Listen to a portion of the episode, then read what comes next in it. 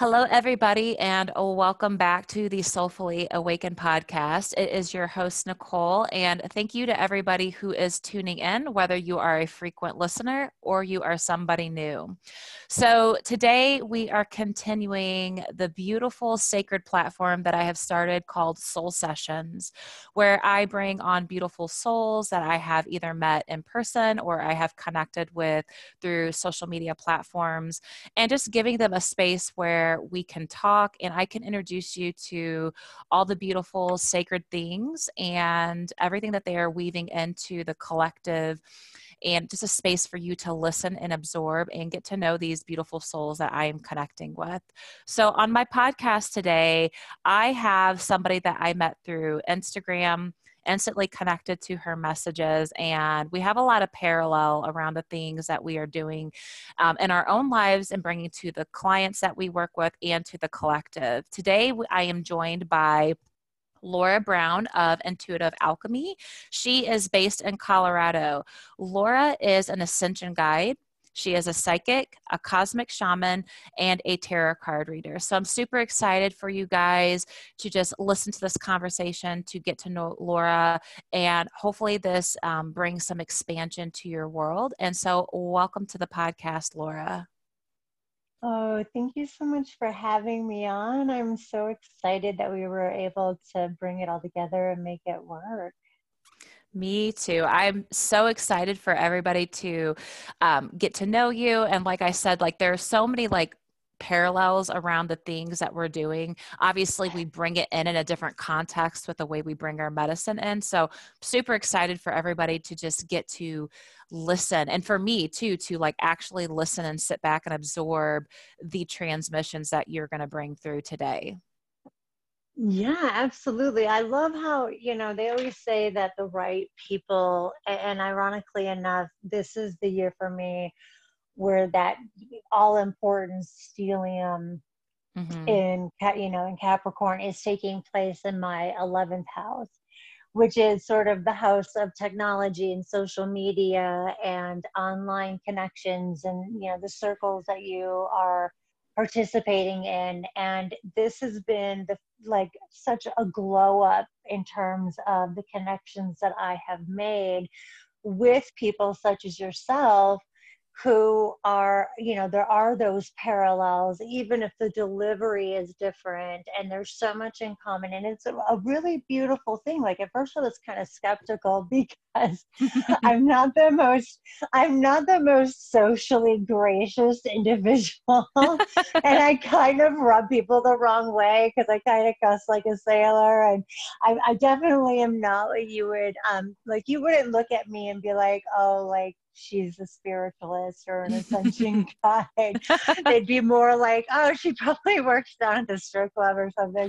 you know, so so like I, you know, I was kind of disappointed because I was like, oh, I don't really do well with that. And yet here I am, like all these beautiful people that I have made contact, yourself being one of them, who just, you know, we we find the people that we align with and that we need. And and uh, when i say align with like you know you wouldn't look at me and be like oh she cusses like a sailor. You know, she must be you know whatever. You know but who is on that same wavelength and who mm-hmm. you know has that same vision that you know spiritualism in, in terms of modern the modern sense doesn't have to be you know rigidly defined but that it's so much more accessible i think so. I, I love that you say that too that like um, you cuss like a sailor because that's like one of the first things like when i work with clients or i work with groups i will always say that because i do. I cuss like a sailor i drop the word fuck like it is like the first word i ever learned in my vocabulary because for me like it's such a disservice to try to hide that aspect of myself to try to quote unquote appear whatever the fuck people think spiritual looks like because i'm like well what does spiritual like look like? Because a lot of people when i meet them in person they're like oh you're not like what i expected. It's like you're really grounded like you're really human. I'm like yeah like i we're spiritual and human. Like and i always tell people like i am human as fuck. Like I'm going through what you guys are going through. Spirituality to me is just an unlocking of truth codes within our body of mm-hmm. looking at everything when we are multidimensional it's we're able to look at everything from a 360 perspective and then we mm get to choose and discern what feels like truth in our body. And that truth can and will evolve. So being spiritual doesn't mean to me like looking like a certain way, talking a certain way, like having to change your voice to like sound quote unquote spiritual. It's like spirituality is a completely personal thing. It's unique to you and it's mm-hmm. the embodiment expression that you bring through and so i love that you say that because i think sometimes that is a misconception that like if you are a spiritual teacher a mystical teacher a healer a shaman like that cussing goes out the door like you no longer say these things and i'm like no that's so not true yeah because in the end we're still human but it's also like for me the professional end of it Mm-hmm. you know because and that's and that was a void that i got lost in for a very long time because first of all i'm i'm a pisces sun duh um, but i am a virgo rising and a uh, and a virgo moon so mm. my moon is in virgo and my ascendant is in virgo so i sometimes get very caught up in the particulars and i got very lost in that void of professionalism and you know it's not professional to not you know to speak in a certain tone you have to present yourself a certain way and and i think to a certain degree at least in terms of aesthetic and what have you like i still kind of adhere to that a little bit mm-hmm. but when it comes to personality i really i did myself a great disservice by pretending that you know the language that I used with clients, it, it, misrepresented who I was in terms that it was not the language I used with when I was with my friends and family. Mm-hmm. And I realized just how, you know, how much I was misrepresenting myself, but also how much I was missing out on in terms of connecting with my people and the people who I'm ultimately going to be able to serve and to help and to be, you know, a valuable asset to because I was not, you know, I wasn't connecting to the right kind of people because I was not presenting myself as myself. Yeah, I can totally see that. So I have, I'm an Aquarius sun, moon, and Mercury, and I'm a Libra rising with a stellium. So mm-hmm. I always mm-hmm. tell people my Libra rising and stellium really helps balance out my heavy Aquarian side of my chart because I can be super just like unique out there with my thinking, kind of like the rebel, like fuck society, mm-hmm. very alien and cosmic in my thinking. But my Libra really helps me beautify and bring balance and that beautiful, like, structure fluid structure of just like wanting to make everything and everybody feel really um included in the way that I speak. And so that's something that I've really like learned about myself.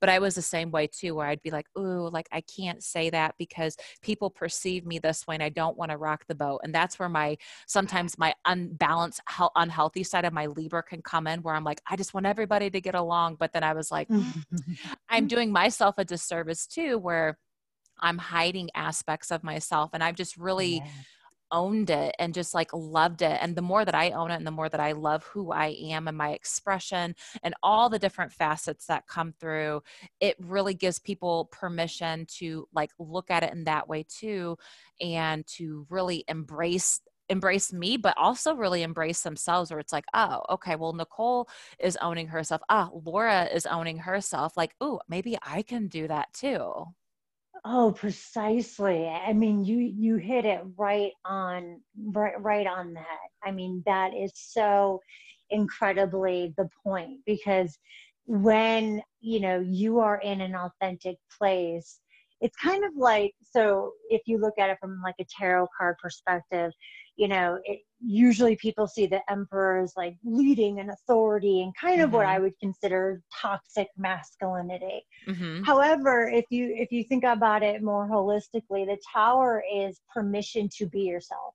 It's permission to take up space. It's permission to shine as bright as you can, to be as authentic as you can. And the reason why is because that's how you lead that's how you serve because ultimately by your doing that you're embodying that you ultimately inspire others if if not by just pure resonation alone then maybe by actual contact and interaction to do the same for themselves because they feel suddenly like it's much safer like it's mm-hmm. suddenly accessible mm-hmm. so i mm-hmm. love that you mentioned that because it's not just how it benefits us it's how it's, it benefits you know the people that we work with the people that we come into contact with or who maybe just come across our profile and they're like wow look at how completely authentic and bare bones and raw that that individual is. And it can sometimes land us in a little bit of trouble. I've had my haters.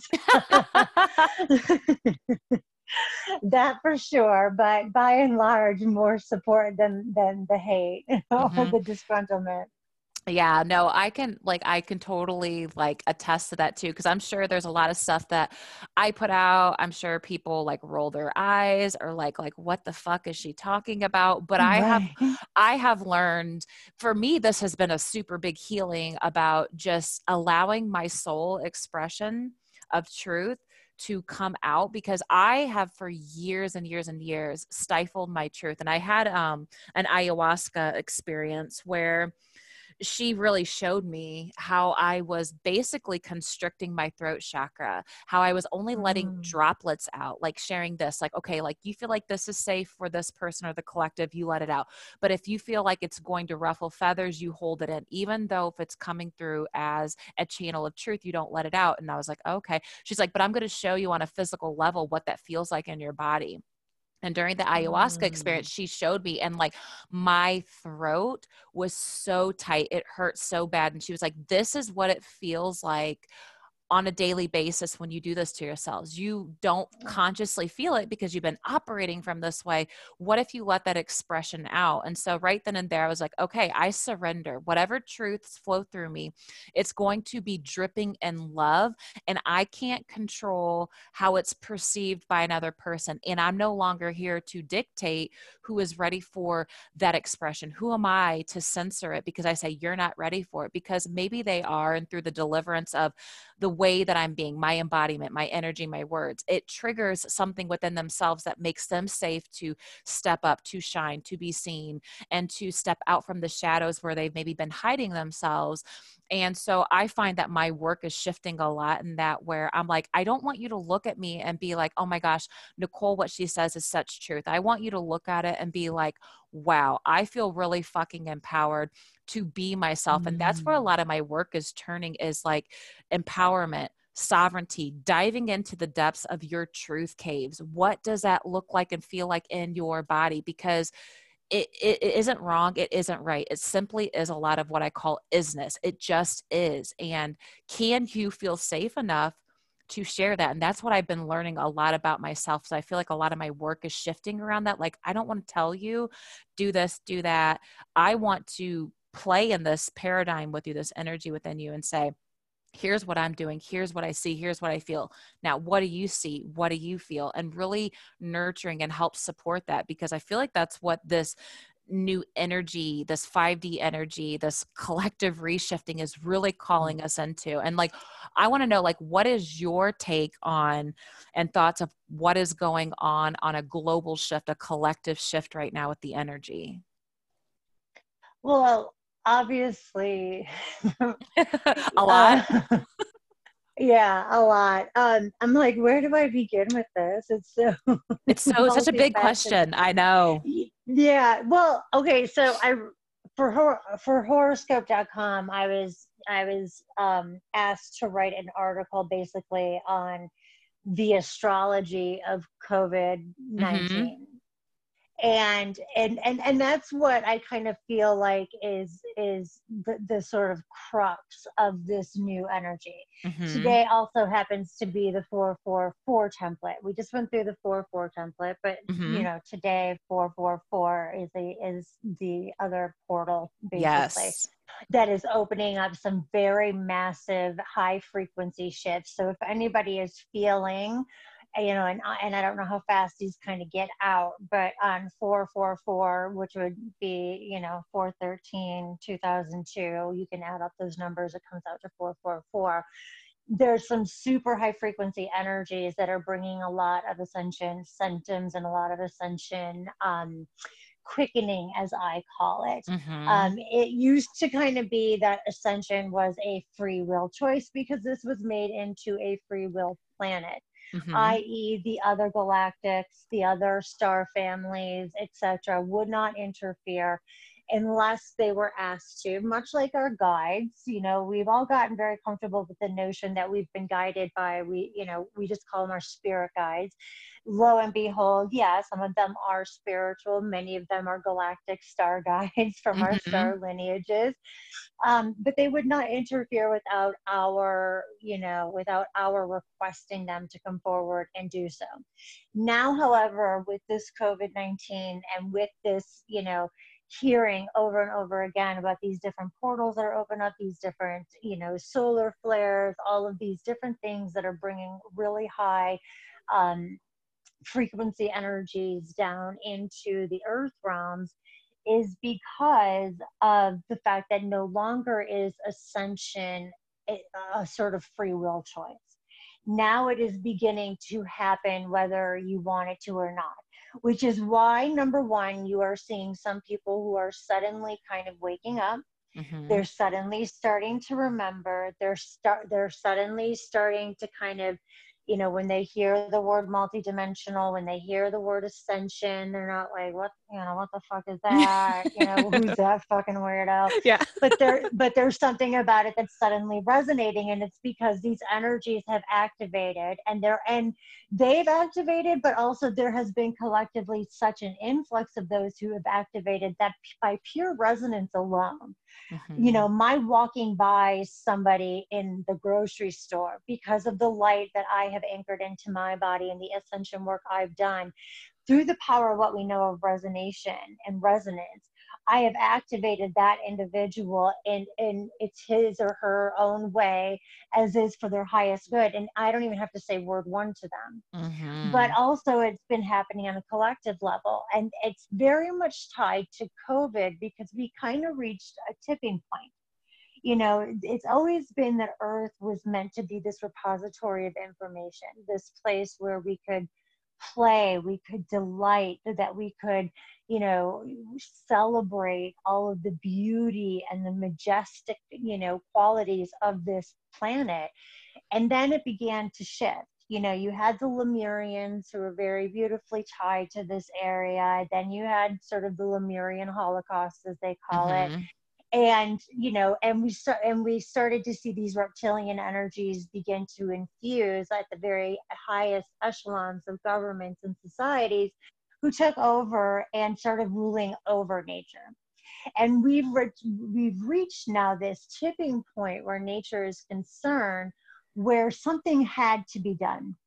And when i looked at the astrology of covid which initially first kind of became an issue and came out between December 1st and the 10th of, of 2019. Mm-hmm. And it happened when um, Saturn and Venus, along with Ceres, were in Capricorn. Now, Saturn is kind of like the stern taskmaker, you know, the, the aware, you know, brings awareness around your limitations. Venus in her shadow form, which is how I perceive the energy, she's kind of like the vindictive, bratty little bitch. Like whatever she wants, she's gonna get. Right. And and and you know, in Capricorn, that just fuels her her power. Like nothing's gonna stop her. But to have those two energies alongside Ceres, which is a, which is an energy that basically is the protector of Earth that was the, like the, the moment I saw that, I was like, uh, that confirmed what I assumed, which that mm-hmm. COVID 19 is more about taking humans out of the equation so Earth can do what it needs to do, which is renew and replenish mm-hmm. and to begin to heal. And so that those old structures, and we're seeing it, we're seeing those old structures that are too weak to stand and that do not belong in New Earth begin to fall, whether it's economically, whether it is seeing the true colors and the masks come off of certain regimes, mm-hmm. whether it's seeing the difference between, you know, real power and projected power. We are seeing those weakened systems begin to crumble and to dismantle so that we who have chosen to stay are now in a position to take what we have learned to take what we've learned from both what others have done, but also our own mistakes, and to build something stronger in its stead. But there's not going to be, and this is where I kind of get in trouble quite a bit. Mm-hmm. and I and I had quite a people that were upset when you know I posted my weekly reading to the Healers Wanted community mm-hmm. because I explained that the reason why we've been seeing an influx of people leaving this plane, whether it is from COVID, whether it is from suicide or tra- you know tragedies of various accounts, is because on a divine level, not all of us are, are, are want to participate in the restructuring of mm-hmm. New Earth, and they are, and then there are some who do. And those who choose and say, you know what, I'm going to reconvene with another part of my soul essence that is on this other dimension. I think I could be better served there. They're choosing to leave on that on that divine level to do so. And it's not on a conscious level. I'm not insinuating that any of these individuals, as they were on planet Earth, made the decision to consciously die. But on a divine level, they are saying basically, I don't want to participate in what is happening next because it's mm-hmm. not going to necessarily be smooth sailing, in my right. opinion. Right. You know, so all of this COVID stuff basically was an intervention, in my opinion. It was a protection of the earth so the earth could do what it does naturally, which is replenish, renew, and and heal itself but also so that humans would have the opportunity to do what we are meant to do, which is to number one, awaken, mm-hmm. but to mm-hmm. also slow down. We were never meant to grind. We were never meant to work ourselves to death. We were never meant to chase or muscle after the things that we want or to do by and large what, what human society has done, which has kept us in this, this constant state of busyness and and true disconnection from even the people that we live with our families. And so it, it was a twofold protective you know service in my opinion that is meant to help us realign with what is truly important while also giving the earth the opportunity to do what it needs to do which is to replenish. And out of that is going to come a pretty large awakening mm-hmm. and, and, probably quite a bit of discord um, because surely you know those in reptilian energies are not going to be interested in letting go of the massive amount of power and money and and you know structure that they've had at their disposal Right. I love everything you just said. And as you were speaking, I was like, oh my gosh, yes, yes, yes. Because so about three years ago, three, four years ago, I was in a meditation and I was contacted in the meditation. At the time, I didn't know what this collective group was. They kept calling themselves the blue ones. And I was like, oh, okay. And later I found out, yes, yes. Later I was like, oh my gosh, okay, connecting to the Pleiadians. And they showed me four years ago that there was going to be this massive wave that hit the planet. And they told me that there was going to be a quote unquote like forced ascension of awakening and mm-hmm. not all were going to choose to ascend because they could not and they chose not to assimilate and hold those higher frequency codes they specifically showed me they they kept saying they will get left behind and i was like okay i, I didn't know what it meant I kind of held on to that for four years. And the only person I shared it with was my mom, because my mom is very spiritually awakened. She is the epitome of a truth seeker. And so I was like, okay, mm-hmm. I'm going to share this with my mom. And we talked about it when this COVID 19 happened. And I said, Do you remember when I told you that? And she's like, Yes. I was like, It is happening. I was like, mm-hmm. and I kept telling people, and trusted people because I was like, people are going to think I'm fucking crazy. But I kept saying, this is not a quote unquote, like when you really look at it from a big, big picture, this is not a physical thing. This is an energetic thing.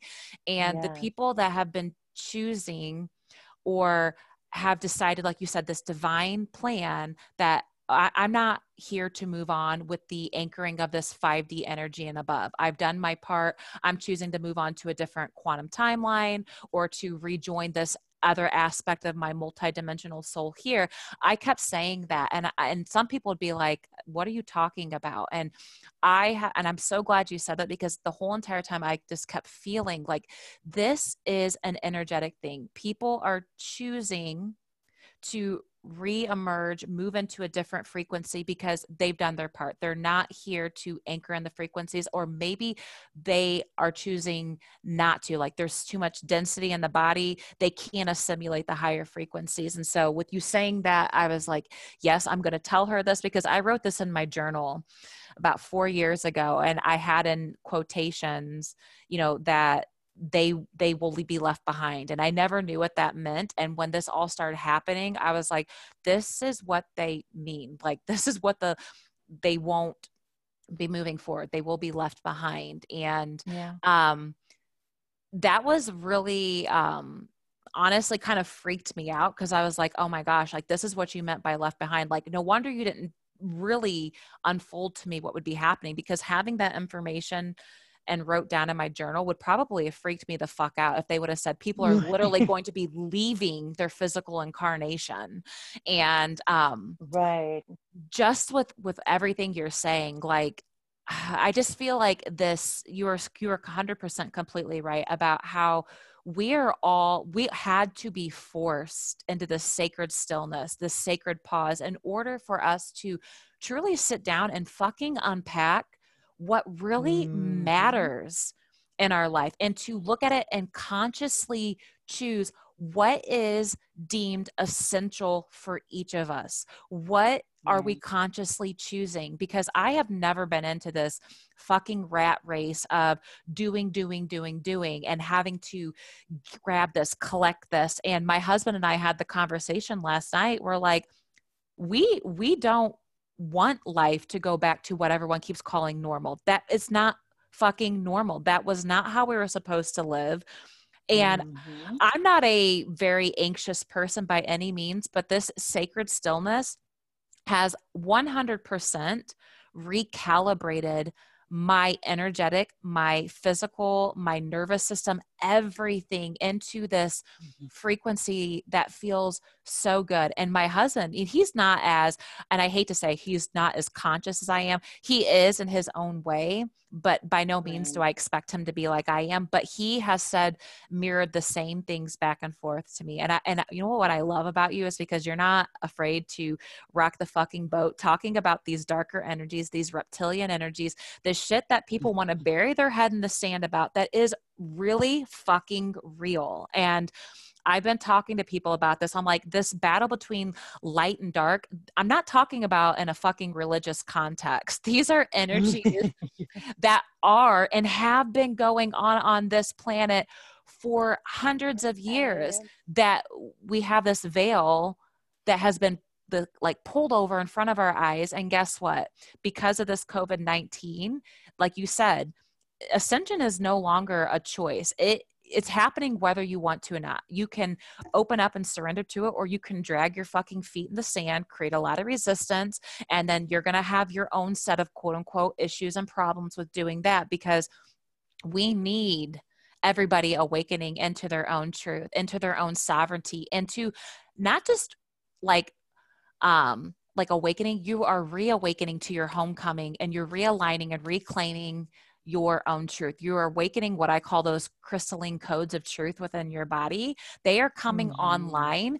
And this is why so many people are being like, oh my gosh, have you seen this agenda for forced vaccines? Oh my gosh, have you heard this? it's like, you guys, like, y- yeah, this has been going on for a long time. And people are just waking up, which when I start talking about like I'm getting like all shaky with energy inside because for me my body is like yes this is truth like it it makes me excited that people are finally waking up. And this is why there are people like yourself who, yeah, you may ruffle feathers, but this is what we are supposed to do. Like, the more that we hold back our truth, we're not only doing a disservice to our own channel, like letting it flow through, but we are doing a disservice to people out there who are free thinkers and truth seekers. And that's something that I wrote about today on my um, mm. Instagram was about two of the most dangerous things a society can fear are free thinkers and truth seekers because society will tell you till they're blue in the face oh my gosh nicole laura you can be anything you want to be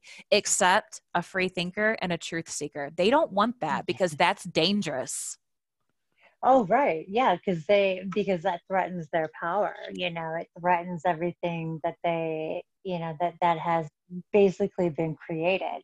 You know, people act as though the plunger, you know, the plundering and the exploitation of Earth's resources some sort of you know relatively modern concept but it's been happening for millennia mm-hmm. you know it happened you know when the anunnaki and you yes. know orion came into the lemurian you know communities and depending on what story you believe whether it was an underground underground coup d'etat because they had to go underground because of the dinosaurs or whether it was because they manipulated them into basically, you know, the Lemurians, you know, in our terms, we would probably consider naive, were so welcoming and inviting that they allowed them in. And slowly but surely, you know, the Anunnaki and the Orions, you know, plundered the gold and the crystals that were, uh, you know, of the earth and use them for their own design. Mm-hmm. Um, and we've been doing that for, you know, for a millennia. You know, I mean, eh, since Earth has been, you know, inhabited by one way or another. Um, and I think it's important for us to understand that it it is a conscious truth. Those that don't want, you know, I, when we say left behind, I I would add that it's not just that maybe they were too physical and couldn't access, which could be, because that was one of the things that happened with Lemurians is that the more and more that they stayed and they became one with the earth and they were in touch with those earth realm energies, the less they were of their light body and the less connection they had to their IM, and th- therefore they became more carbon 3D. Um, so that is definitely a possibility. But also, I think that there are many who they either you know were taken from the perspective that they were not going to be capable of like they knew on a divine level I, am not going to be capable of leading the charge to the new earth mm-hmm. you know whether it was because of their age whether it was because of certain disabilities you know, and then others who just simply felt that they would be better served by, you know, ascending to a different dimension. Because multidimensional implies that that there is a piece of us, that part of our 10 body system, that exists on each of the 12, 13, 14, and even up to 15 dimensions. Mm-hmm. And uh, on each of those levels, we have a piece of us, a light of us, a fragment of us that is part of what we anchor into ourselves when we call in more of our light, when we call in more of our divine self. And we have the choice uh, on the divine level to either stay here and do this work or to choose to you know to meet back up with another you know filament or another aspect of ourself that is always you know our choice as a free will planet and being who we are um, but but it is i mean it is a it, it had to be enforced because we were at a space where it wasn't that there were people excuse me we must be clearing energy even as we talk. Um, it's not that there were people who weren't out there doing the good work. There mm-hmm. definitely was. There were definitely many many people who were fighting the good fight who were out there you know pounding the, the ground you know doing what they needed to do etc but but basically what i believe is that what was seen by those who have been watching, whether it's the Arcturians, whether it's mm-hmm. Pleiadians, whether it's the Lyran Sirians, I believe that they've been keeping a close eye and have realized that despite the effort of those individuals, the majority were very complacent Mm-hmm. And we're very much comfortable in the setup as it was designed, which was designed purely to distract, to mm-hmm. keep us asleep. And yep. you know, we we grew very comfortable in that. And so they had no choice but to do something very radical that would alter the situation and potentially give the opportunity for ascension and for waking up. And I always say it's not us that's ascending, eh, you know, like you, it's a remembrance, it's yes. a re remembering of who we mm-hmm. are. It's the earth that is ascending, and the yes. earth's job is to take care of its spiritual inhabitants, us. Mm-hmm. So when the earth ascends, so do we. So it's actually the earth that is ascending, not necessarily us. We're just re remembering mm-hmm. who it mm-hmm. that we are and what it is that we came here to do. And when I'm very interested to see what happens on the other side of this, you know, how many mm-hmm. people choose to go back to sleep as is you know the government's already trying. It's when i've been on a huge even news you know kind of cleanse not really engaging yep. in that realm very much at all. Um and who of those will you know try to stay awake and, and choose to stay awake? Because that's you know that's where i i think the discord is going to really kind of become part of the situation where change doesn't necessarily happen without there being some discomfort, without there being loss, without there being some sort of challenge or struggle to make it happen. You know, and so I, I'm very interested to see once this has sort of passed, and it will. I don't mm-hmm. think it will until close to the end of summer, middle of summer, but um, I, I, think that uh, it's going to be a very interesting thing to see who decides to stay awake and who decides to to kind of go back to sleep and slumber. Right, right, yeah. Know, which is which was part of you know, and that and that was kind of part of what really upset me too about the you know pardon my my my uh my brothers and sisters in the US. Yeah. that really kind of pissed me off about the reaction that that we had to COVID suddenly coming to our doorstep.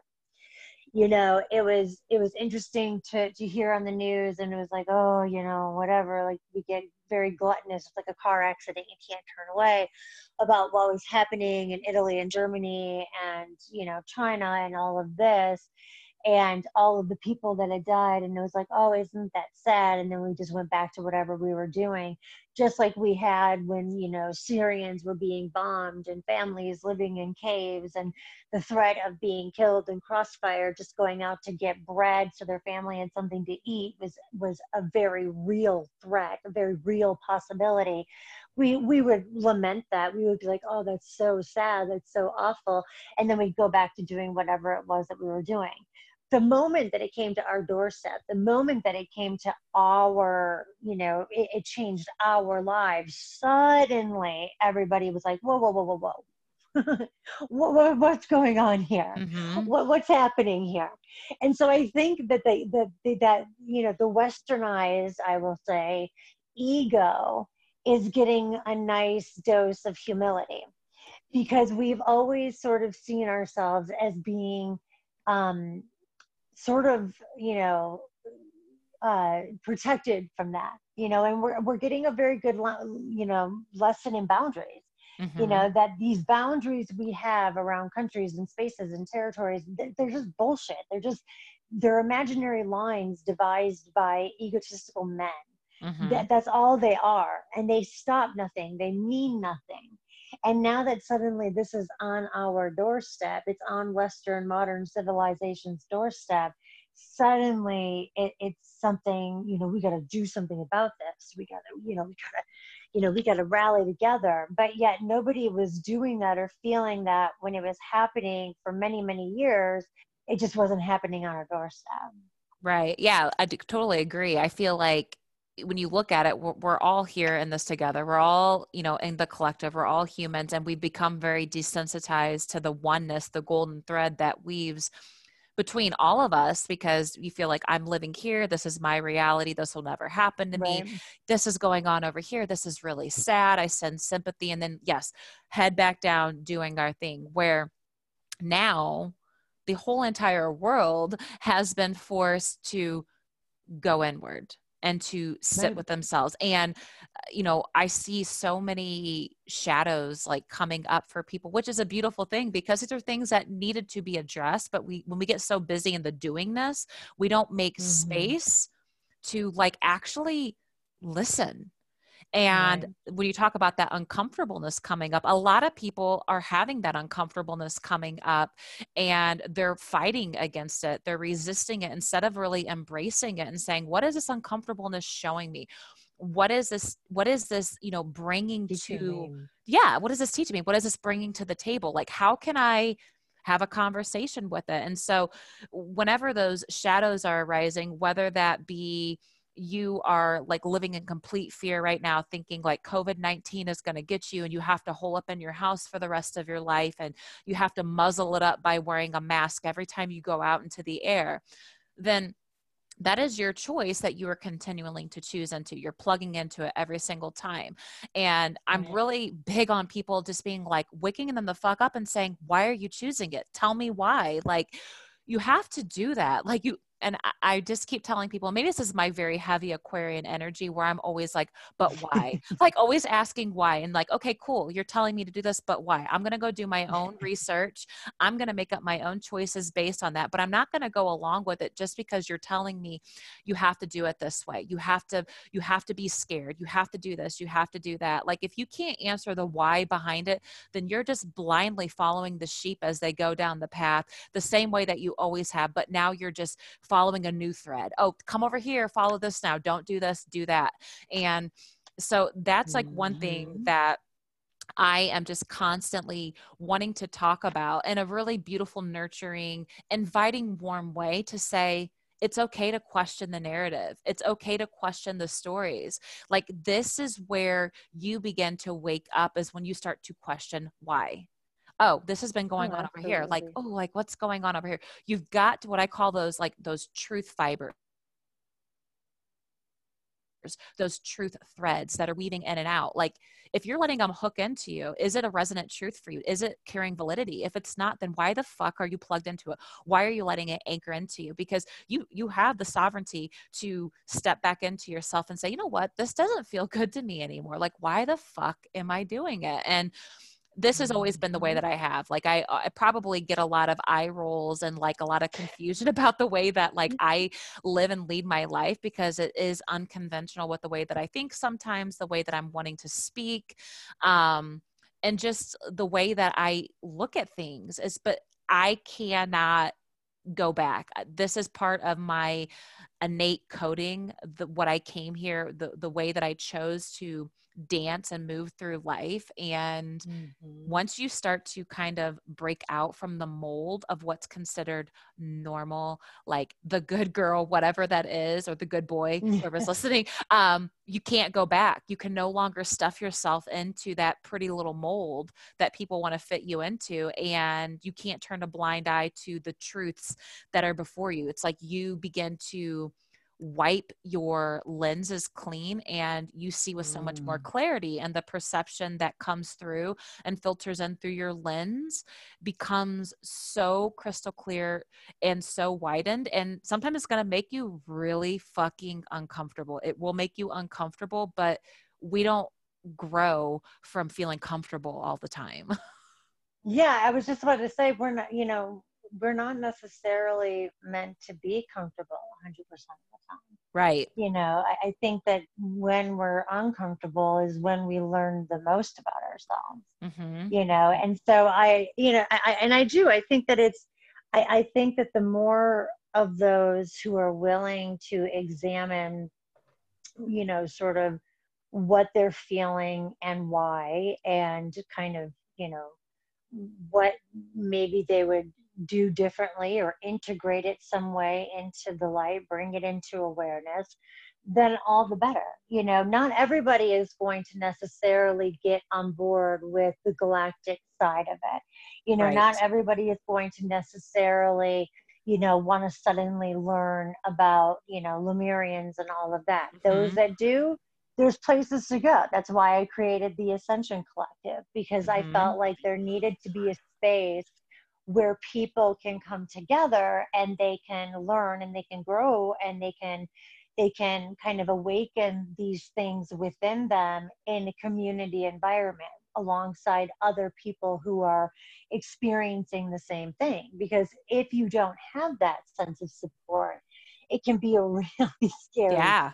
you know it can be a really nerve-wracking you know experience which i you know know first i know of mm-hmm. firsthand mm-hmm. but i think that you know regardless of whether people take it from the lens of ascension or multidimensionalness or you know the galactic side of it i think at the very least we will have more people who question and really are intentional about their priorities and about the way that they want to lead their lives because you know there's going to be some people who are going to realize you know working from home just isn't for me mm-hmm. but they may also decide that you know maybe i want to work less hours or maybe i don't you know i work home for, work from home two days a week or one day a week you know there's just going to be a lot of reprioritization so that mm-hmm. people are feeling more in control of their experience and are receiving more of what they genuinely want,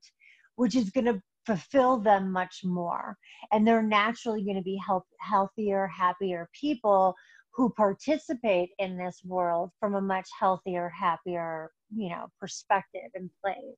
Right. And that alone is going to be beneficial to the building and the restructuring of you know what earth is like what what our societies are like after all of this is over right i love that and that that just goes back to being a conscious co-creator with the energy mm-hmm. like that's what we're all doing right now and that's one thing i keep inviting people into is just to not look at this time that you are being quote you know kind of like forced to shelter in your house but like look at it as a time like what is this opening me up to? And I'm like, think about all this, all the shit that you were doing day to day that you do not miss, that you do not miss. Are you going to go back to doing it? Because if you don't miss it, you were doing it unconsciously or is this going to reshift the way that you think about the things that you were doing that you were like dragging your feet complaining about all the time like just it's a big time reset pivoting reshifting of our own internal energy.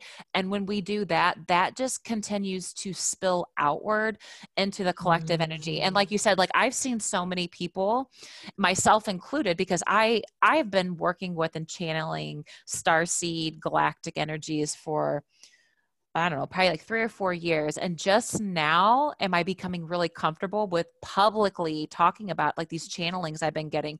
And what's really yeah. funny is growing up, I was scared to death of like anything to do with aliens. Like my mom was always mm-hmm. super into it, like talking about extraterrestrials and things like that. Very, very open. So it was always around me growing up. I always knew about it. And anytime that word would get brought up, I remember I'd plug my ears. I didn't want to hear it. Something freaked me out. And then about a year ago, I was like, I really need to explore this this thread of fear. Like, why have I been so fearful? Because what was fucking crazy to me was like all of a sudden now they're communicating with me. And I think that's really honestly why they came in and said, We're the blue ones, we're the blue collective, because that felt really like, oh, okay, cool. I see you. You're the blue ones. Okay. I'm not scared of this. If they would have come in and said, Hey, we're an extraterrestrial race, I might have been like, What the fuck? Mm, and yeah. and so like just I did this like a little bit of a journey regression with myself and I had this very vivid memory of like being five years old and feeling really connected to them. And I had this soul remembrance that I was part of a star seed race that got invaded, overtaken by war, and I lost all of my family. I was the only one that mm. survived, and I had to go to a completely different planet and I had to stay there, but I didn't have any quote unquote family ties any longer. And so I kind of like shut that aspect of myself down. And I was like, okay, like I was, this is really interesting. Okay. And so I kind of worked with that. I healed that. and then I kind of opened up to the galactic guidance. And the one that I channel the most is for me personally are the Pleiadians. And when I work with mm-hmm. other people, whatever star seed family that they have a lot of energetic resonance to, I will like channel that, be it like the Arcturians, the Sirians, the Lyrians.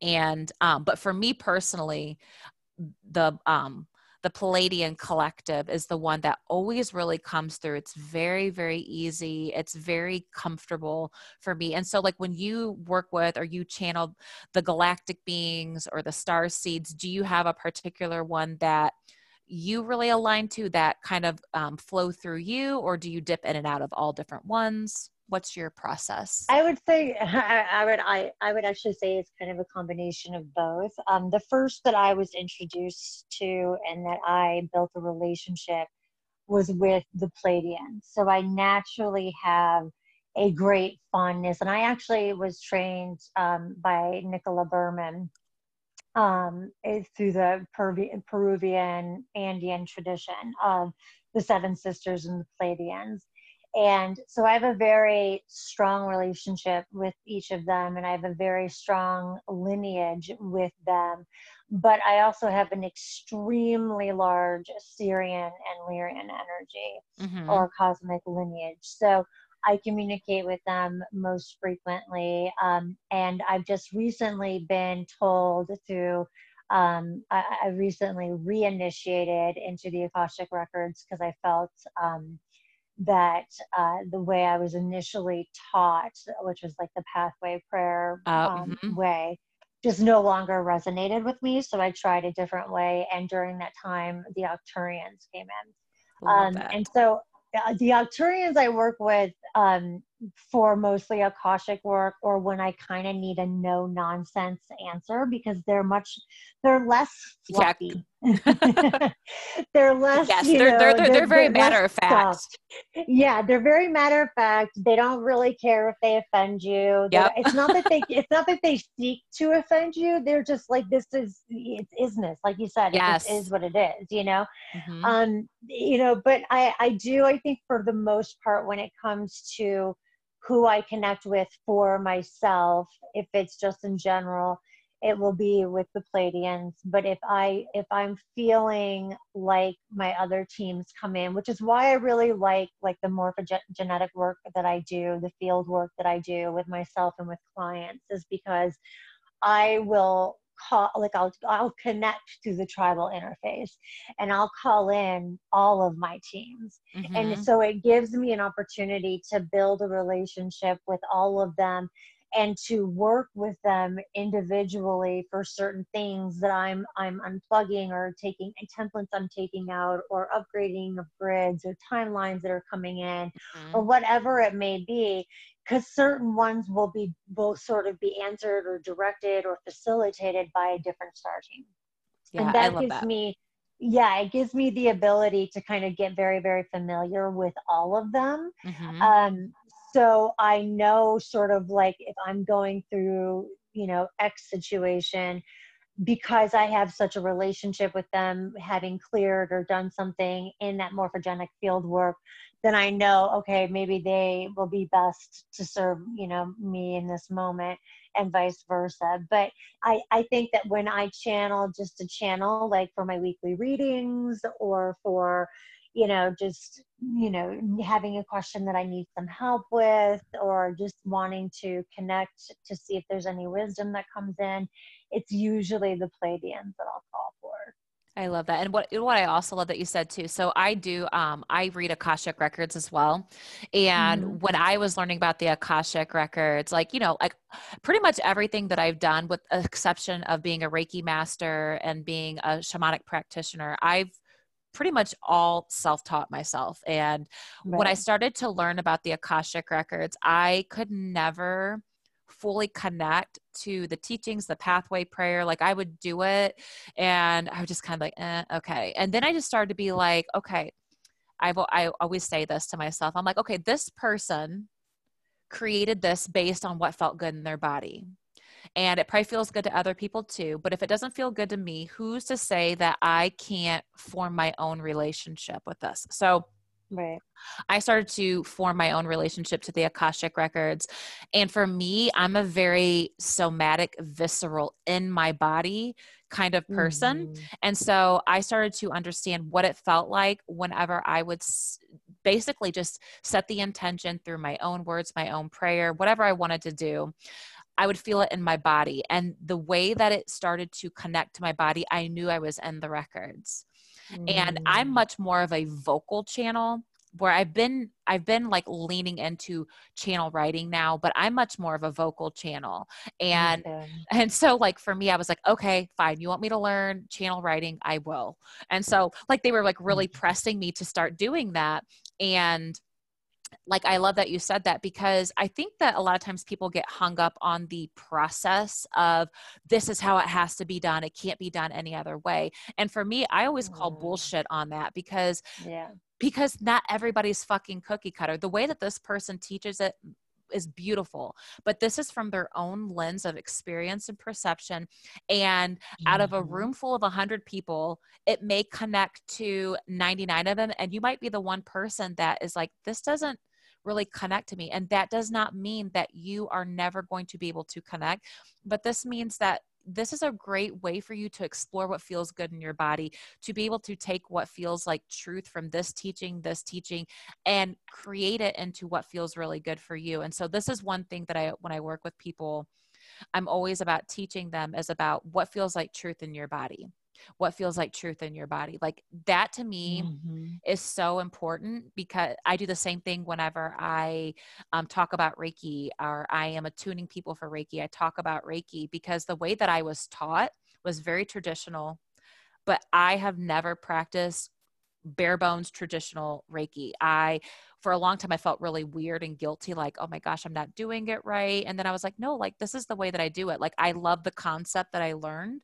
but I also weaved in and gave myself permission to have access to the information and knowing this that I came into this lifetime with.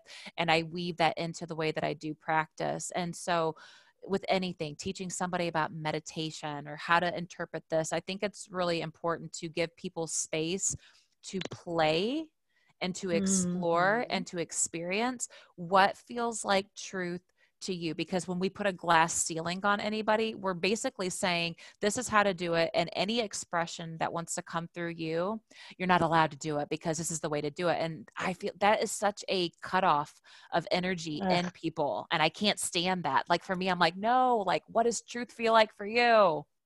Yeah, it's like telling it's like telling an orange it's bad because the rest yeah. is in a pile of apples. You know, I mean, yes. it's just so stupid.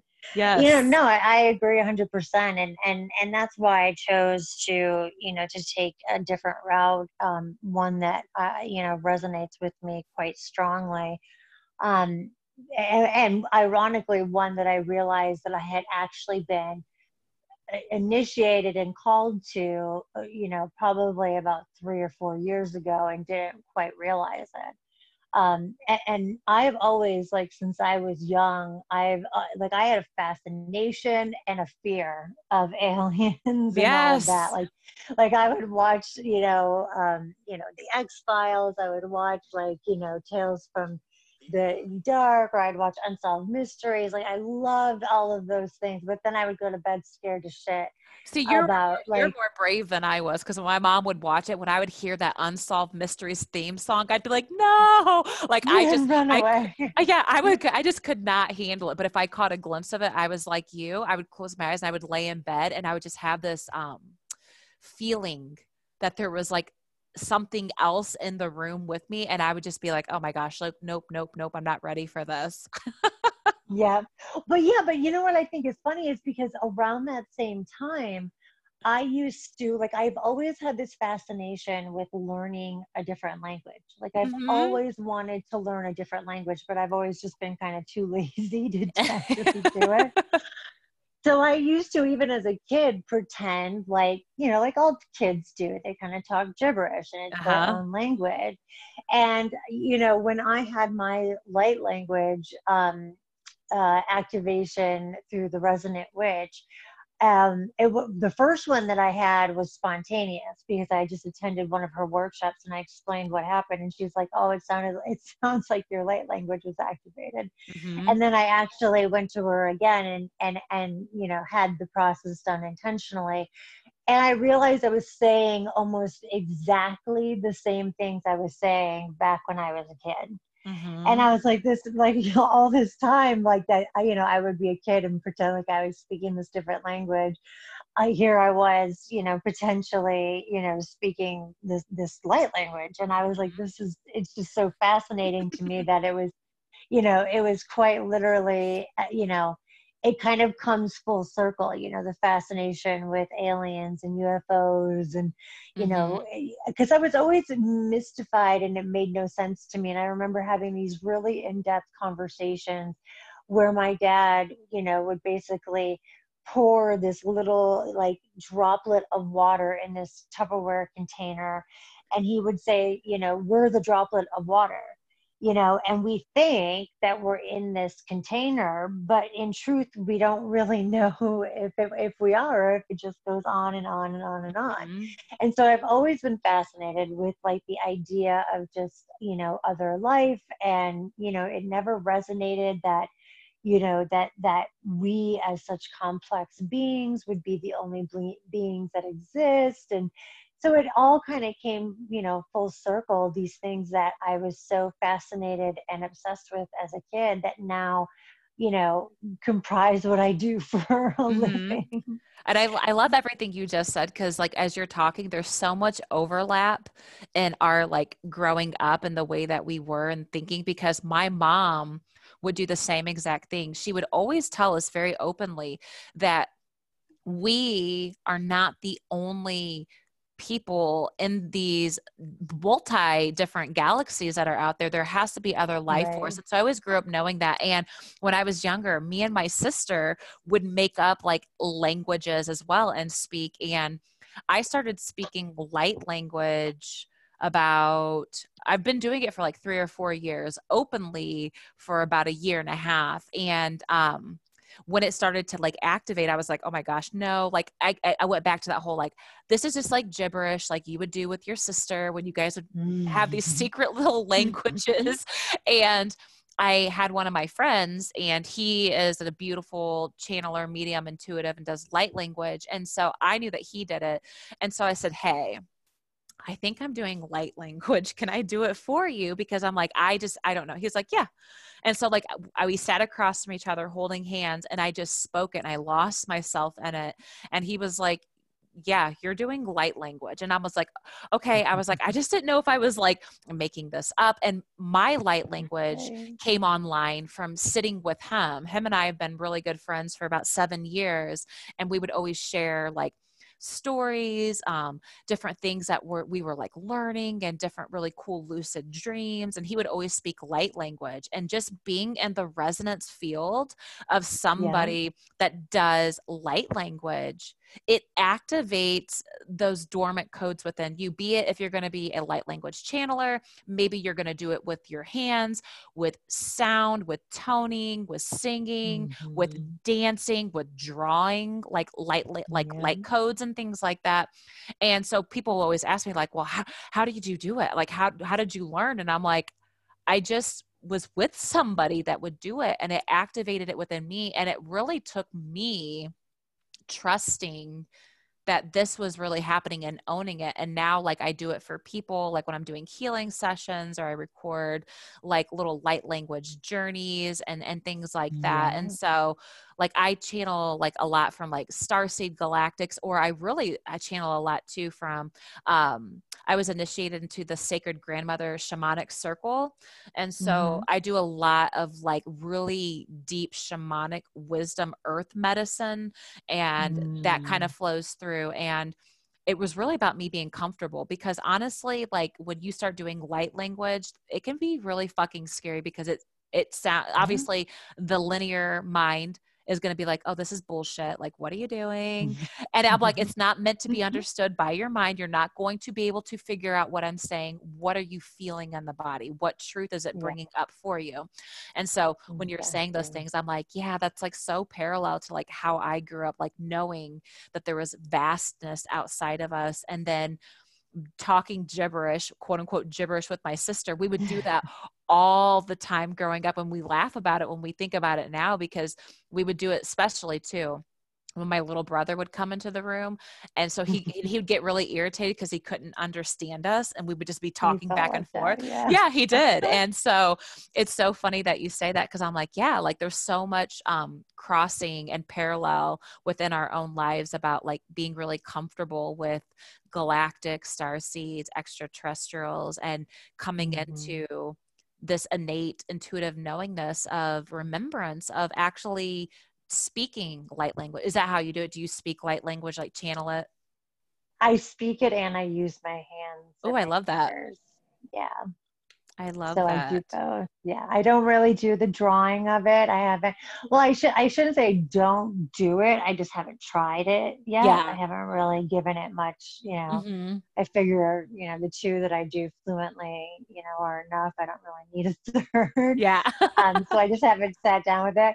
But I want to share like another really funny kind of parallel that we share is that every single significant relationship in my life, both with my son's father, my husband, my son himself, and my best friend, have all been Aquarians. Really? you just, you really drawn this Aquarians. Yeah, I'm really drawn to this Aquarian type energy. I guess it's just something about it that I just I drive with pretty pretty hard. but I, I thought that was funny. yeah, no, I love funny. it. I'm a I'm like I said, I'm a sun, moon, and then I'm a Mercury, but my Mercury was in retrograde when I was born. Um, yeah, um, I, and I like I love Aquarians too because I'm always just like because I mean, being an Aquarian, it's like literally we march to the beat of our own drum. Mm. We think outside the box, and um, yeah, I love Aquarians. And I always say, like, you know, yeah, like Aquarians have a lot of very um, ET like energy. The first time I ever had my chart read, um, I had it with somebody who does, um, she does like goddess archetype astrology. Mm. And she, she read it. She was like, I'm going to say this in the most nice way. And she was like, This is a total compliment. She's like, But you are very extraterrestrial, like galactic in your chart. And she's like, Do you ever feel like you think really, really big and you kind of have to like bring it in for people to understand? I'm like, Yeah, because if I said half the stuff that was like, the way that it comes in, I want to talk. I'm like, people would be like, she is so fucking weird. She's like, yeah, you're very uh, like ET, like very mm-hmm. extraterrestrial. And I think the same thing of you, like as I'm sitting here, like on our call, like I'm looking at your picture, and if I let my gaze soften, it's like your face morphs into a very extraterrestrial look.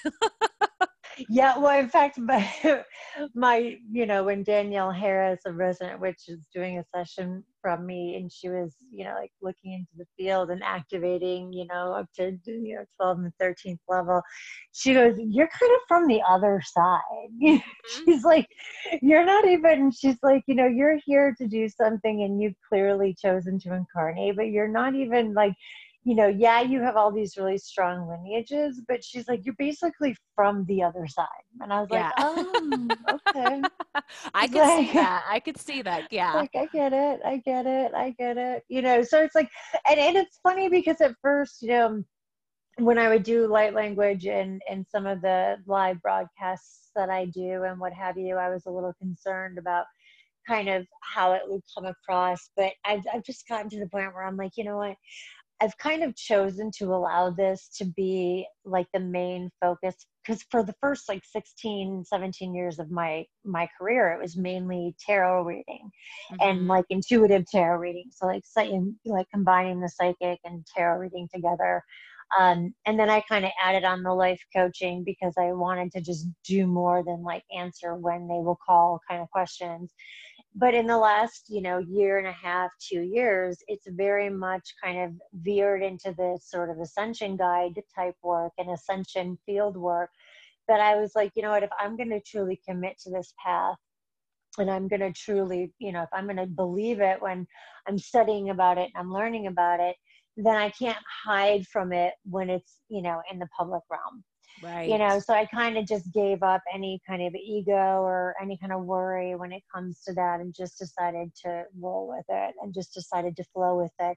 And i figured you know there might be a lull you know there might be people who totally you know were, were rocking with the work that i did um, previously uh, but eventually the people who are in alignment with what i'm doing now and who resonate with what i'm doing now they're going to find me yes. you know and they're gonna and they're going to you know be drawn to me and they're going to be attracted to what it is that i am speaking and want to know more about it and and i really don't need to worry about those that walk away because they just simply weren't meant to be a part of the experience that i'm offering Right. Yeah. I love that. And people who are listening too, they might be asking like, oh, like, well, I want to connect to my galact my galactic team or like my mm-hmm. seed family if you worked with a client and that's something that they asked, like what would be some easy ways or what would be some ways that you would suggest that people can start to open up their energy field to actually connect to their starseed families? Well, first things first is I would just get into a meditative state and ask. Mm-hmm. Obviously, practicing discernment. Mm-hmm. And everybody kind of has their own way. So, for example, if I have somebody who comes like directly in front of me, like very close to my face. I see that as a like that makes me uncomfortable. Yes. Whereas if they kind of come from slightly from the back to to and then move to my side, mm-hmm. that's kind of how I know. And I and, and I trust what I feel in my body, whether or not it's it's a it's a it's a frequency or resonance that I I recognize because of the relationship that I've built with them. But I would say the first thing to do is ask because they can't and they won't intercede, mm-hmm. especially at a personal level. Like we see them doing it on a, on a galactic or I'm sorry, a global level, but on a personal level, they won't come forward unless they're asked. Um, and then just ask questions and begin to journal it out and begin to ask like what what did they look like did they offer me a gift what did they feel like what was the essence that I got from them. Um, you know, that's a really good way of, of getting kind of an idea. There's lots of things that you can Google, of course, using your discernment that, uh, you know, there's a few good resources, energy synthesis being one of them but there's a lot of others that you know are you a Sirian you know star seed are you a Pleiadian star seed that you know a lot of, you can find some that are just you know bullshit and just yeah. garbage but you can normally sense what you know when you've come across one of those but there are a lot of really good ones that give you kind of like traits to look for within your kind of 3d being whether you know certain ways that you look certain things that you're drawn to certain talents that you have kind of innately um, that's another really great kind of way of of learning. And then of course if you want to really get sort of confirmation of what you've learned and you really want to expand those relationships then you can also find yourself a guide. You know somebody who can you know confirm what it is that you've learned who can activate those you know codes within you those light codes within you. I always suggest it's very important to kind of have somebody help unless you already have experience in doing field work with helping with unplugging from certain paradigms or certain entities that might have plugged into you kind of removing any outdated or you know ancient templates that no longer serve you or that are from previous lives.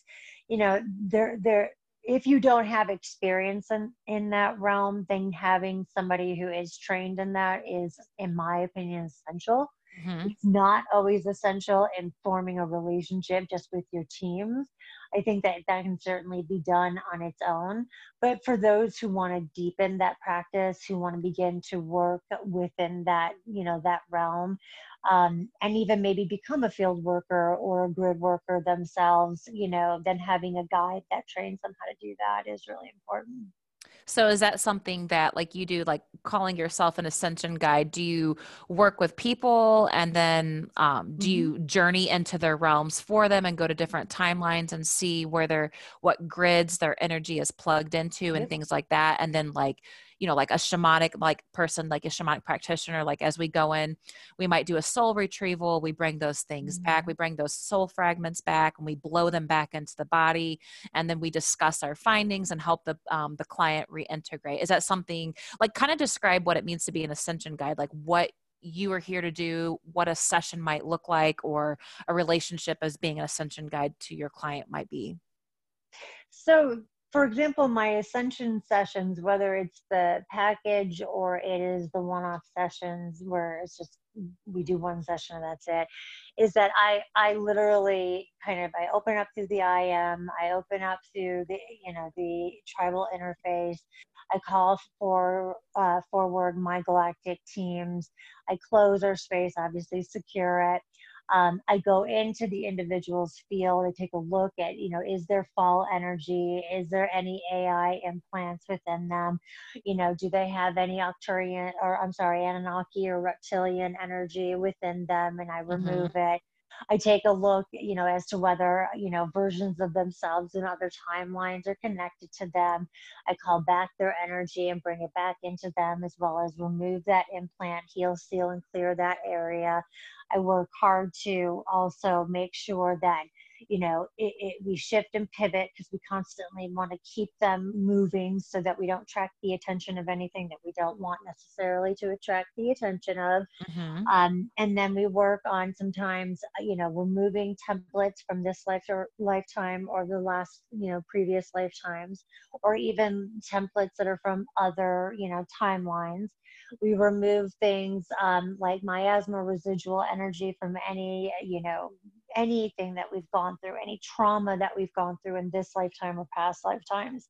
Um, if we were choose to lift and remove them from the grid structure that they are in and put them in a new grid structure, then we of course activate that. We'll also call in if it is for their highest and best for new timelines to be brought into their experience, which obviously brings forward new opportunities of various sorts um, to kind of bring in a quickening to get them on, you know, the path of their highest course, their highest uh, service.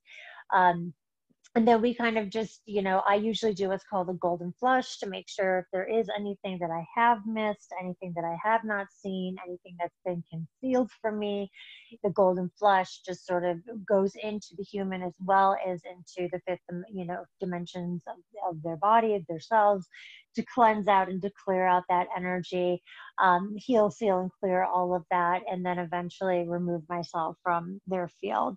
Mm-hmm. If I'm working with somebody long term, we always start with doing that, but then we continue to build a relationship you know, calling in their teams, calling in their lineage.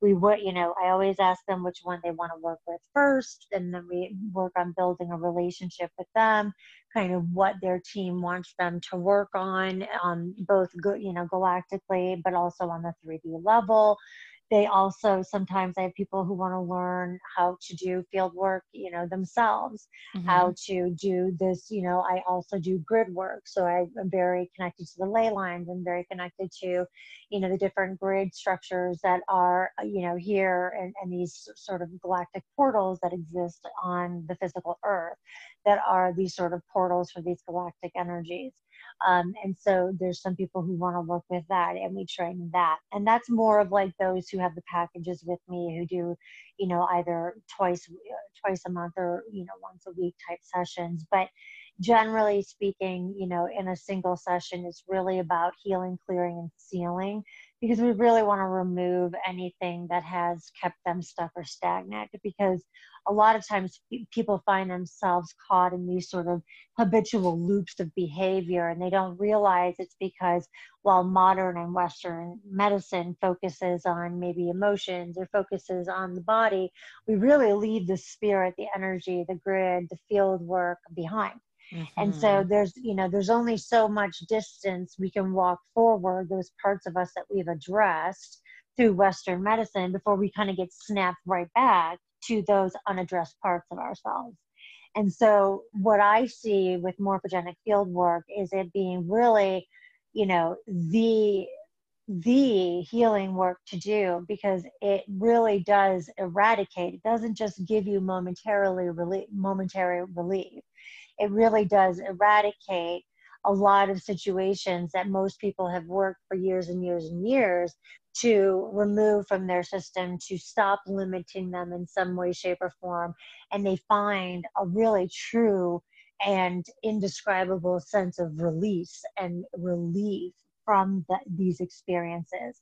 And it's for the long term so they're allowed and able and capable and feel it's accessible to live their highest and best life uh, I love that. And as I was sitting here talking, I'm like, mm, I feel like I, I want a session with you because this sounds like so interesting. And I love, um, I just love discovering more layers of myself. And, and I always tell people like, I've been doing Reiki and shamanism, past life regression, um, intuitive channeling, and like, you know, akashic readings and stuff like this for like over 10 years now and mm-hmm. i always i love seeking and working with other people that i resonate with because sometimes people outside of you can almost see you with more clarity that you can see yourself because i find this with myself like i can read and work with people so deeply and sometimes it's a little hazy and fuzzy when i work with myself because i'm like mm, but is it this or is it that and so i love working with mm-hmm people such as yourself because it's like I want to I want to hear how you see me through the lens that is flowing through you, like what is coming mm-hmm. through you. And so I love everything that you said. I think that is so is so interesting. It's so cool. I love everything that you're doing. I feel like I could talk to you for like I don't know, three plus hours on all this stuff and just deep diving down the rabbit hole here. I just love it so much. Um, well, just you know, keep in mind, like I would never go to a coach who didn't have their own coach. Right. You know, I would never go to a therapist who didn't have their own therapist. Yep. You know, so even in the work that we're doing, I feel like it's essential to have a kind of like our support team that we go to, mm-hmm. you know, so that we are continuing to work on ourselves. You know, that's why I say like people are like, you know, I think you, you know, people in the, the business circles i think you offer too many things on your site. I'm like bitch i've been doing this for 20 years. Yeah. Like i'm like if there is a tool i know how to do it. Yeah you know so it's like and, and i'm never gonna stop doing that. Uh-huh. you know i'm a lifelong learner but yes. you know and the reason why is because if i find myself drawn to something then i know it's it's meant to be a part of of my scope of knowledge and my scope of mm-hmm. work and what it is that I offer my clients. But I, I never rely only on my own like self training or self healing. Mm-hmm. I always have like my two to three individuals who I, I trust immensely and that I go to when I need, you know, their perspective and when I need their medicine and and and it has nothing to do with like validating my own although sometimes it does and sometimes it doesn't mm-hmm. it has everything to do with just making sure that i'm participating in the very medicine that i'm delivering to my clients because mm-hmm. otherwise like if i'm not willing to, to spend my own money on these modalities why the hell should you right you know like why yeah. why should you have any belief that it's a worthwhile investment you know mm-hmm. so it's both from a place of integrity but it's also from a place of you know, wanting to hold myself accountable to what it is that I'm doing and providing to other people. Mm-hmm. And I love what you said it too. And I think too, like with people in our position, it comes down to humility as well, because there will be people who are in this position that think that if they seek or they pay other people who are maybe within the same scope of work that they do, that it is admitting like, oh, I don't know everything. And they think that right. like, oh, I have to be the expert everything. I don't fucking need anybody. And I don't, I don't play into that. I'm like, no, dude, like I love what you're fucking doing. Like mm. I want to be part of that. And like same thing, like for me, I'm such a like I just want to do. I just want to deliver the medicine and the services. I know that I need mm-hmm. sacred back end business leadership help because that is not my forte. Like that's shit that I don't right. want to deal with, but I need it to help me be the best heart centered, sacred leader that I can. So I invest in those people that are really in alignment with doing this multi-dimensional spiritual sacred leadership work, the business side. Okay, I've got these people here. I work with a girl that even though I do, you know, energy work and I do Akashic readings and stuff like that, this is what she does. And I still work with her because it always pulls out deeper layers and truth threads from within myself yeah. and Absolutely. I, I love it. And so, like, that's why I'm like, yeah, like, don't always invest only your money in what I'm doing. Like, if you find other people that you're like, cool, I resonate with Nicole, but I like this person too, go where your intuition is leading you. It's not saying that because you work with another person that the other person is less than. It means that maybe a combination of this person here and this person here is going to activate something within yourself that is really important for you to have in this moment. And so, yeah, I'm the same way. I'm not just trying to only be like, well, I, I, know it all. Nicole knows it all. Like, no, I don't fucking know everything. I'm like you. I'm an. I'm an eternal learner. Like I have a thirst for knowledge and I love learning things. And I love that you say that too. Like, like, well, like, no, bitch, like I've been doing this for 20 years. I want to do all these things. Like, Because I feel like that too, because I offer a lot of different things. And it's not because I'm trying to like prove anything. These are all things I have been interested in since I was young, like shamanism, yeah. past life regression, and like soul activation and guidance, really getting in there, energy work, energy medicine. And I'm not going to niche it down and be like, oh, this is all I do. I'm only going to specialize in this one thing because that would totally suffocate my soul. And I have a whole other human aspect too, where I'm a fitness instructor. I teach yeah. dance fitness, I teach weightlifting, and I fucking love that too. And I'm like, this is all these different things that you see that I'm doing. This all falls under the umbrella of me, Nicole. These are all right. flavorings to my soul and I love it. And I'm and so what? You do one thing, I may do eight things and guess what? I'm happy, you're happy. Just let's just fucking own it yeah and let's just let everybody be happy. Yeah exactly. You know let's just let everybody do what they want to do how they want to do it and not really care if it's what we want to do. You know that's what i think is the beauty of this whole human experience and what was meant to be part of the human experience is that you know we're meant to play. We're meant to be curious and we're meant to follow our curiosity. And nothing can really wear on that more than when we allow other people to suggest that somehow that is wrong or that that mm-hmm. is not the way you are supposed to do it. You know, my husband is choosing after, you know, being in the, the corporate marketing experience for nearly 20 years to wanting to become a fireman. Mm-hmm. and wanting to become a, a, first responder. And I, you know, as much as I don't I don't like certain facets of it, I absolutely adore and support his going after it simply from the perspective that it it's his going after something that means something really important to him. Mm-hmm. And I think that we should all be so lucky as to have that opportunity and to be given that opportunity that I would never ever like truly deprive him of it. I'm, you know, I may moan and groan sometimes about how long he's gone or whatever, mm-hmm. but I certainly, he knows it could, just comes from a place of my being a whiny little bitch and not, you know, not legitimately wanting him to stop what he's doing. right.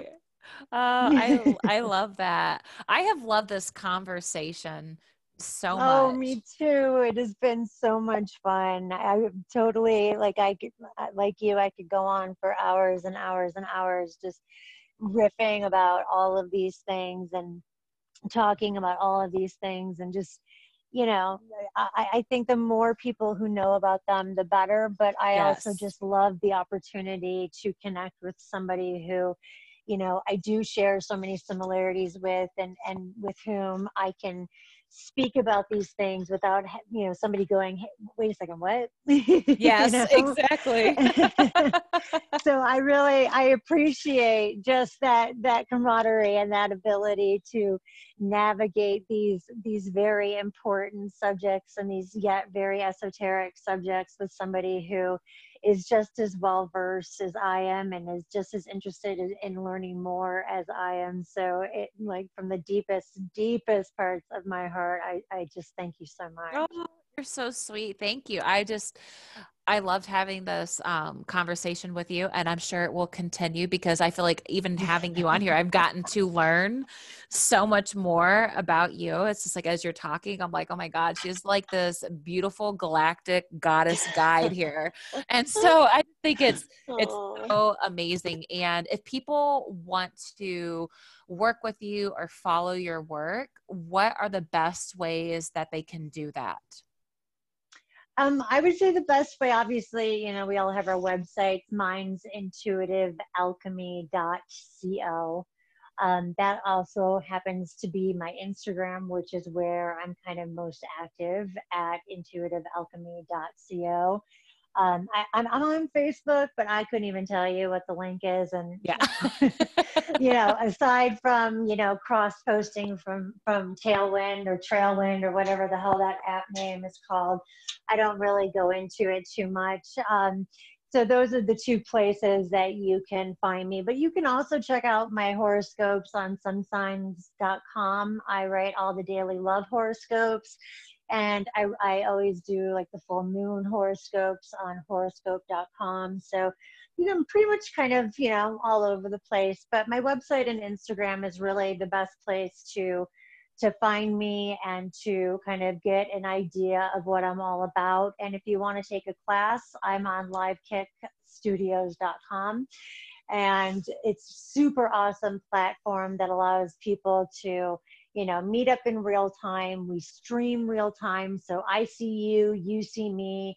And I do everything from teaching and talking about ascension to teaching about meditation and, you know, getting all you people who say, oh, I can't meditate, my mind's too busy you know, I get everybody by the end, you know, capable of meditating for, you know, 30 minutes or more. So that's definitely another place if that if that kind of is your jam that you can find me as well. All right, cool. And I'll make sure too, guys, if you want to follow along with Laura, work with Laura, support her work, I will put the link in the show notes. So for easy access where you guys can find her.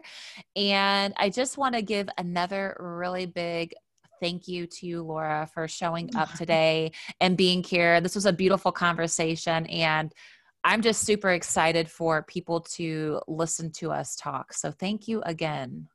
Oh my gosh, thank you so so much. I can't tell you how incredibly pleasing and just just nourishing this entire experience and taking this time and chatting with you has been it's been, you know, like I said, I, I feel like I know you so much better, you know? yeah. kind of like, you know, when you meet somebody for the first time that you've met and talked to like tons and tons of times online, you're just, uh-huh. it's like this surreal experience. So I'm so glad to even through this medium to still have this opportunity to get to know you and your work better. And I definitely can see myself wanting to dip into some of your offerings as yeah. well. But thank you so much for having me on and, and giving me this this opportunity to just riff on these subjects I'm so passionate about.